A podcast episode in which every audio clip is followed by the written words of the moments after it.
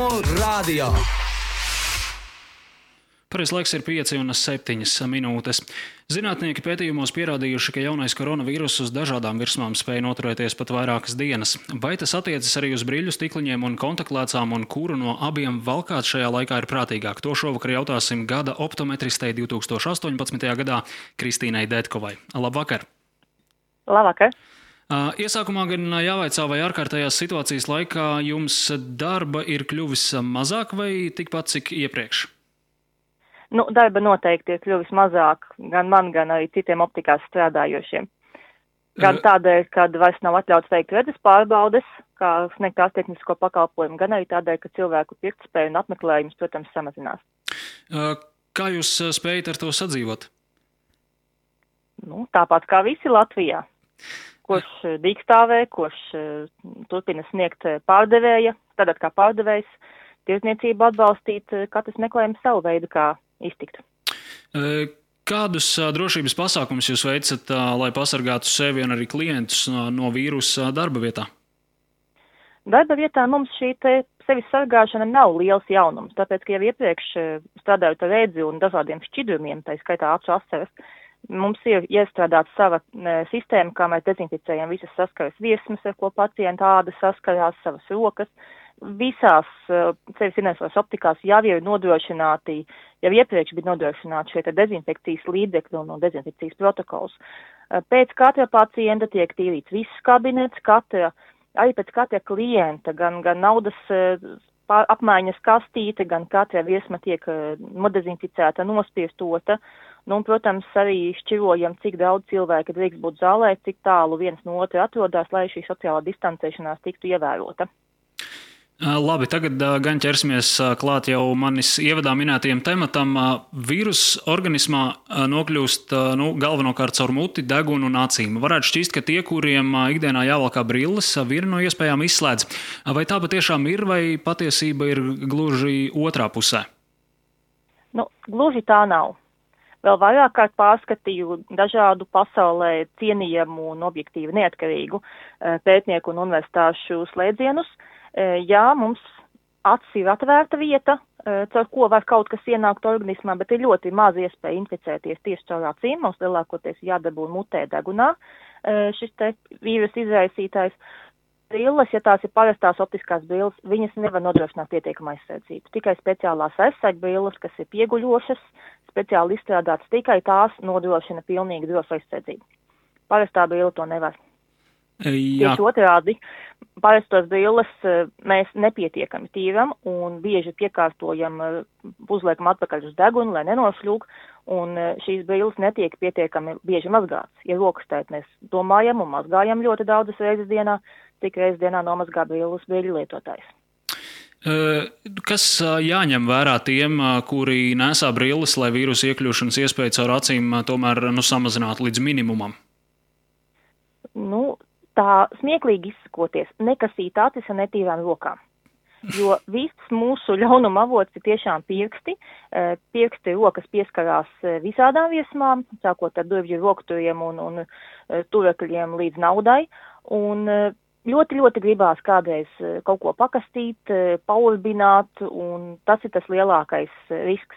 Regulāra roku mazgāšana un pašdisciplīna, neskarties klāt acīm, degunām, mutei, ar rokām, kas nav tikko kā nomazgātas, nu, tas ir ļoti, ļoti svarīgi.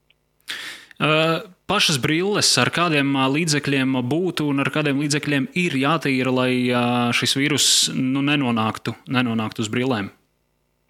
Vīrusu iznīcina tikai tie līdzekļi, kas satur vismaz 60% alkohola vai 3% peroksīdu. Savukārt šādu līdzekļu lietošanu uz brillēm brilles diezgan ātri sabojās. Tātad no vienas puses, ja mēs gribam nogalināt vīrusu, mums jālieto līdzekļi, kas iznīcinās mūsu mīļoto korekcijas līdzekli, un to tāda brīļu dezinficēšana īsti nav iespējama. Tas nozīmē, ka vislabākais veids, kā mēs varam sevi pasargāt, ir mazgāt ar ūdeni un ziepēm. Šī te brīļu papildus tīrīšana, stikliņu smidzināšana ar ataukojošiem, attīrošiem līdzekļiem ir tikai tāds pagaidu variants. Arī roku mazgāšana ir vislabākais veids, kā tagad daudzi pārspīlēti cenšas dezinficēt rokas un pat izvēlas labāk apsmidzināt ar žēlajām, ar, ar sprejiem, ar spiestiem, nevis ar ziepēm. Ziepes ir viss izdevīgākais un visdrošākais veids, kā sevi pasargāt. Mazgājam, nevis dezinficējam. Uh, brilles ir viens, bet uh, vai šajā laikā labāk būtu nesāt brilles vai tomēr kontaktlētas? Pilnīgi nekādas starpības. Ir pierādīts, ka kontaktlētas lietotājs ir tāds pats cilvēks kā visi pārējie. Kā jau teicu, brilles viennozīmīgi nepasargā no infekcijas, līdz ar to kontaktlētas lietotājiem ir tāds pats risks saslimt kā jebkuram citam cilvēkam uz pasaules. Un pašas kontaktlētas nav riska avots kontaklētas ir sterils, kontaklētas ir tīras, nav nekādas starpības, starp cilvēks nesā kontaklētas vai brilles. Uh, Viena alternatīva kontaktlecām ir redzes lāzerkorekcija. Tā vismaz tiek, tiek rakstīts. Pirmkārt, vai ar lāzerkorekciju, nu, šeit jau kā optometristam jautāšu, vai ar lāzerkorekciju vispār var novērst redzes defektus pilnībā? Dažus var, dažus nevar. Tas ir atkarīgs no defekta veida, jo lāzerkorekcijas ir dažādas un tas ir jāskatās individuāli. Daudz ko var atrisināt, bet ir kaut kādas lietas, ko arī nevar. Uh, tie, kas veic lāzeru korekciju, šīs klīnikas ir ļoti kompetenti speciālisti, un viņi var vislabāk katram cilvēkam pateikt, kāda ir prognoze, kādas ir iespējas, ko var un ko nevar izdarīt, un kāda būs atlieku uh, problēmas vai atkal pilnīga laima. Labi, noslēgumā jums jautāšu. Pavasaris ir atnācis, saule mūs priecē ar vien biežāk, tādēļ jāsacina, ka arī saules brīļu sezonu, ja vēl nav klāts, tad tā ir ļoti tuvu. Kas jāņem vērā un no kā ir jāizvairās izvēloties saules brīļus? Saules brīļiem ir jābūt ar UV aizsardzību. Tas nozīmē, ka tam, kurš iegādājas saules brīļus, ir jābūt pārliecinātam, ka šīs ir saules brīļas, nevis brīļas ar tumšiem stikliņiem. UV aizsardzība ir pilnīgi visām certificētām saules brillēm, ko pārdod uh, cienījami korekti, redzes korekcijas līdzekļu tirgotāji, optikas. Uh, ļoti bieži arī tirgu vai Rimī vai Maksims veikalos tirgotām saules brillēm ir šis UV filtrs, bet uh, par to atbild tirgotājs, līdz ar to mums ir jāuztica šiem tirgotājiem. Ir jāpārliecinās, ka ir UV filtrs. Nu, un otrām kārtām brillēm ir jāizsad acis ja tā saules brīle stāv uz deguna gala tikai kā skaists accessors, bet patiesībā sakot, saule spīd no visām pusēm galā, garām tas tev arī nav saules brīle. Līdz ar to saules brīlēm jābūt kvalitatīvām un pareizi piemeklētām, pareizi uz sejas jāatrodas. Un pārējais ir skaistums.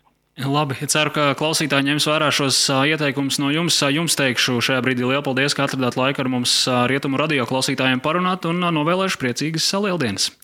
Paldies, jums arī priecīgi! Paldies jums šajā brīdī 5 un 15 minūtes. Atgādinu, ka sarunājāmies ar optometristi Kristīni Deitkovu. Šajā brīdī tātad 5 un 15 minūtes. I can't believe it's happening.